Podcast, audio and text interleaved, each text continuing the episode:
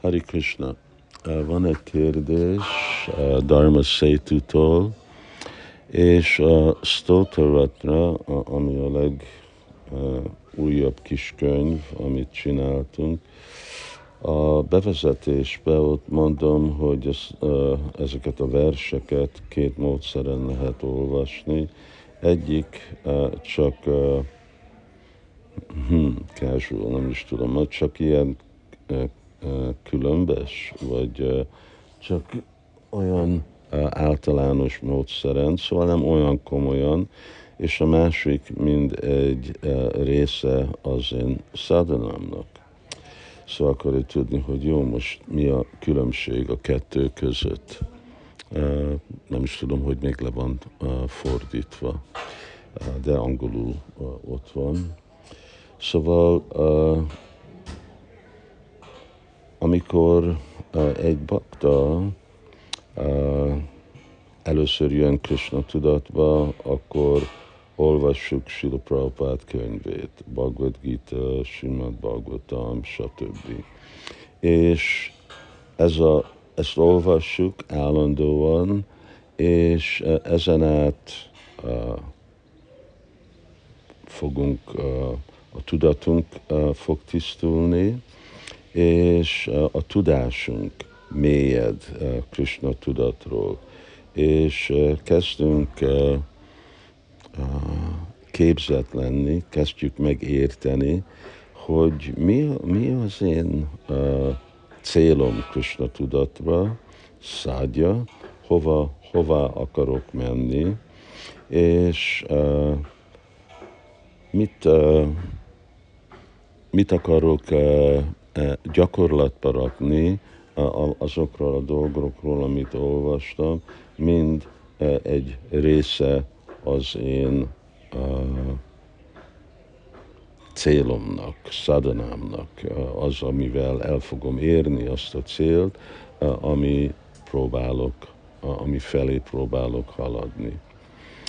Szóval ez a, a szádon, ez a természetes. És a másik, amikor csak úgy olvasom, akkor ez, ez az, hogy igen, elolvastam, és érdekel, és most megyek egyféle másik témán.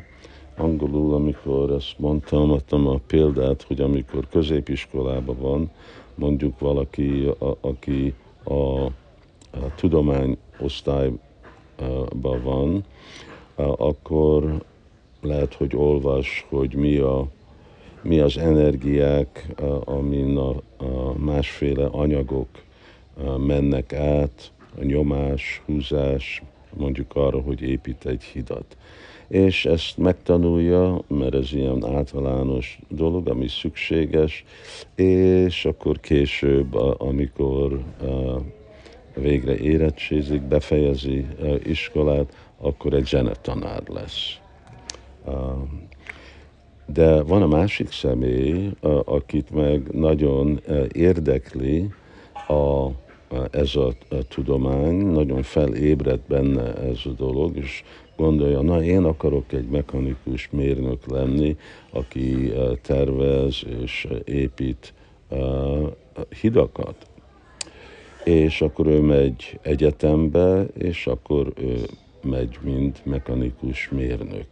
És persze az lesz neki a végeredménye egy idő után. Szóval ez a, különbség ugyanígy e, ez a, kettő e, között. És a, lehet, hogy vannak azok a bakták, akik érdekli ezek, ezek a témák, mert ők látják, hogy általában mindegyik ástakának a végén, akkor azt mondja, hogy az, aki naponta ezt mondja, akkor ez is ez fog történni. Ugyanezt találjuk a Srimad Bhagavatamban.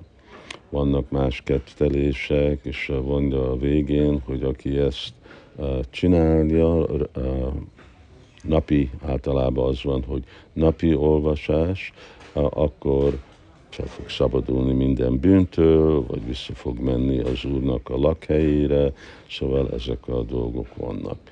És van, aki komolyan akkor csinálja azt a dolgot, oké, okay, akkor én naponta fogom ezt ismételni, és valaki, aki olvasta és folytatja az olvasást. Biztos sok bakta csinálta azt.